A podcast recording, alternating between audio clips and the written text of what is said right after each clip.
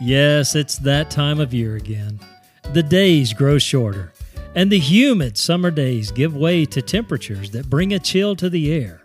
The leaves turn on their fireworks show with red, yellow, and orange explosions that litter the tree branches in grand spectacle. It's not yet winter and not really summer anymore. It's the right mix of both seasons before the bleak and cold winter settles in. For some, it's the best time of year, myself included. With the holidays just around the corner and the feelings of fond nostalgia that make you feel warm and fuzzy. Wait a minute. That's the wrong episode.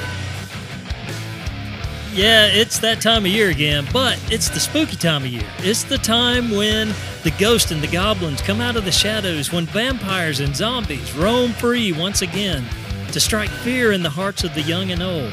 It's the most wonderful time of year for the ghoulish and the terrible. It's, it's. It's Halloween.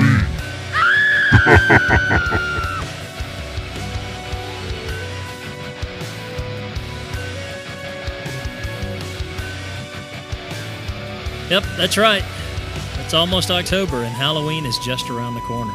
The scariest time of year.